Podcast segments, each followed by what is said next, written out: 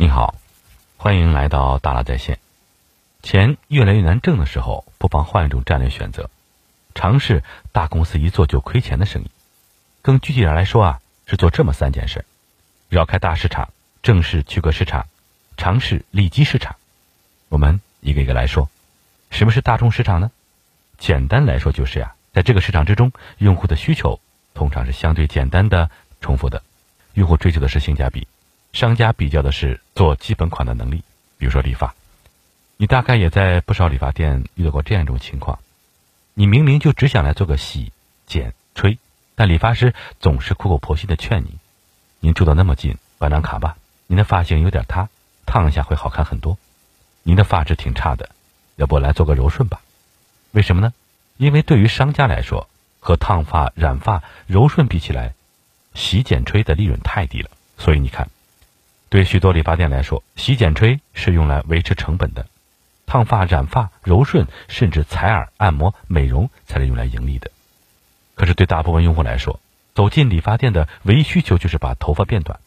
我不需要什么发型设计，我不需要什么头皮护理，我不需要什么深层滋养，你就照着现在这个发型把它剪短一点就可以了。那有没有理发店只是通过把头发变短来盈利的呢？也是有的，比如说快剪店，在上海。理发价格并不低，离我家最近的理发店消费一次要花上一百多块钱。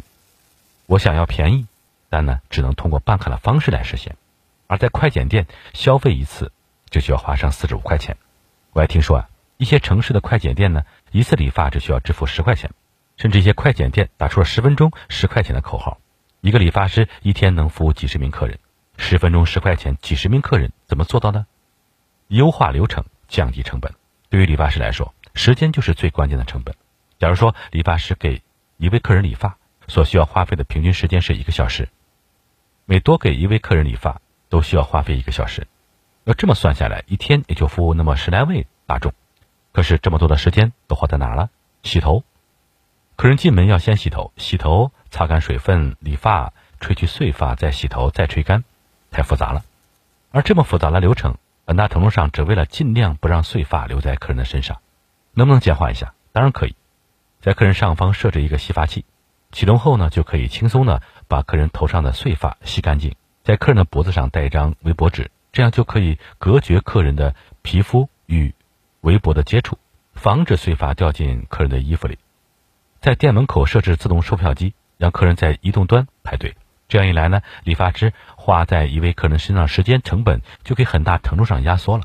像这样通过优化流程、压缩关键成本来满足大众相对简单的重复的需求，以此盈利的例子还有很多很多。比如说无印良品，用低成本可以回收材料，产品包装简约、简单、简洁，去掉一些不必要的加工和颜色。再比如衣优酷，注重面料研发，比如低价高质的摇粒绒，SKU 常年保持一千款，百分之七十为基本款，把衣服放在大仓库里卖，让用户自己挑选。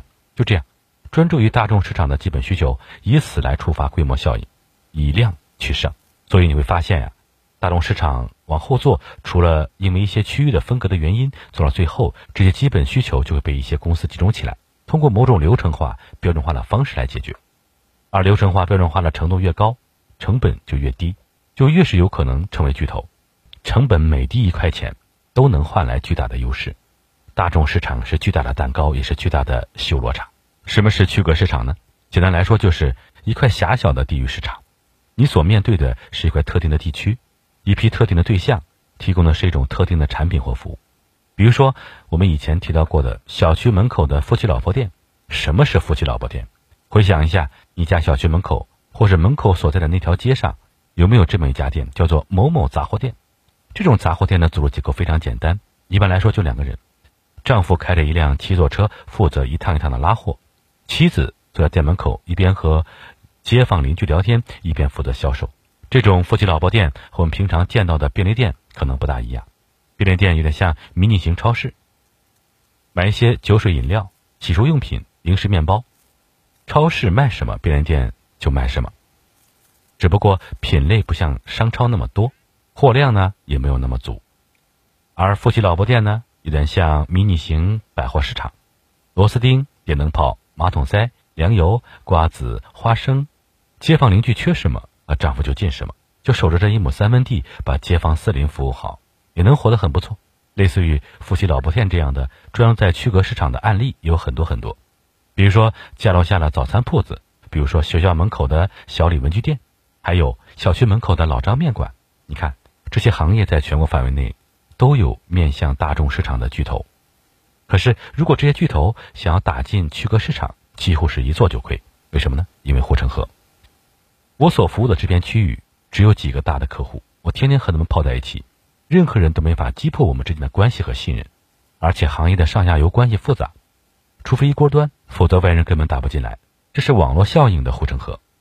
我对用户的服务也是无微不至的，我对每位特定的用户的每个特定的需求都了如指掌。我提供的服务细致到位，用户什么都不用做，一旦离开我，用户会很伤心。这就是无形资产护城河。我还和用户合资成立公司，用户在公司占有股份。他们一旦和别人合作，这个股份就会作废，这就是转换成本护城河。还有我在本地不用出差，而外人到了我所在的区域要乘飞机住酒店，他们成本比我高很多，这就是成本优势护城河。网络效应、无形资产转换成本、成本优势，要想攻破这四层护城河，就意味着大量的成本，一算根本就划不来。所以不是巨头瞧不上你，而是掐指一算。在区隔市场里真打不过你。什么是利基市场呢？利基这个词啊，来自于一个法国单词，这个单词的意思就是神龛。你想象一下，在墙上挖一个小洞，把圣母玛利亚那个神供在这个小小的洞里面，用利基这个词来形容市场，意思就是在一个墙面上挖一个小缝，里面都有一个小市场。所以很多人都把利基市场当成了一个重要的差异化市场。什么是差异化市场呢？简单来说就是啊，用户总是会有一些新奇的和别人不一样的需求。别人都想要方便面的味美汤浓，我就想要非油炸更健康；别人都想要面膜补水美白，我就想要抗衰老留住青春；别人都想要手机的拍照更美，我就想要次大屏大更适合老人。在差异化市场里，最典型的一个行业就是餐饮，比如说奶茶。在喝奶茶这件事情上，大家最关心的差异点就是口味。你喜欢奶味，我喜欢茶味；你喜欢葡萄味，我喜欢柠檬味。但是这样的差异点是很多奶茶品牌都能够想到的。许多奶茶品牌也能做到一家门店百种口味。那这面名叫奶茶的墙上还能挖出什么小缝吗？能，比如说养生。奶茶是不能不喝的，夜是不能不熬的。我既要奶茶保持口感。又要奶茶少糖少脂少热量，能做到吗？制茶师就和同堂一起研发新品，尝试养生奶茶。在同堂的加持下，制茶师的每杯奶茶都绑定了养生的概念，比如说阳春茉莉龟苓膏、熬夜水、胶原玫瑰鲜乳。除了这些即时饮用的奶茶以外啊，店里还售卖了主打养生调理的茶包。我的产品就是要做的，让你在市面上找不到。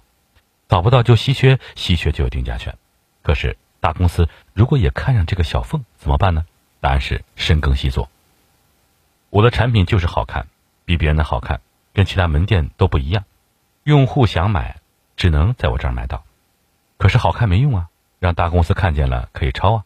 对，可以抄，但是抄完之后，真正在生产线上量产出来是有一个周期的。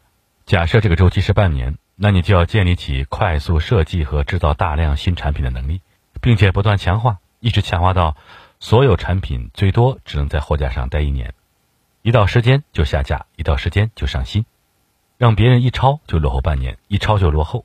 等到别人好不容易抄完量产，你下一代产品都出来了，还抄吗？而且因为你是最先出发，你在差异化市场里待的时间最久，越是久，更新能力就越强。这样呢，你和对手就永远保持着几个身位的优势，超无可超，比无可比。所以啊，不是巨头做不出新奇的差异点，而在差异化市场里跑不过先起步的你。好，我们来小结一下。当然，市场不止大众市场、区隔市场和利基市场这三种，还有多元化市场、多边平台和多边市场。找个机会我们还可以再聊聊。到底应该进入哪一个市场这是一个战略问题大公司通常做的是大众市场的生意而在大众市场之外也有大公司的盲点。你想来去个市场闹一闹可能要支付高昂的成本想来离机市场斗一斗可能会疲于奔命这些小市场也许不如主流市场那么大但也足够孕育出一位小巨头。每位小巨头都有自己的竞争优势。祝你我的朋友也能找到自己的竞争优势。更多精彩内容请关注大佬说品牌公众号。感谢您的收听咱们明天见。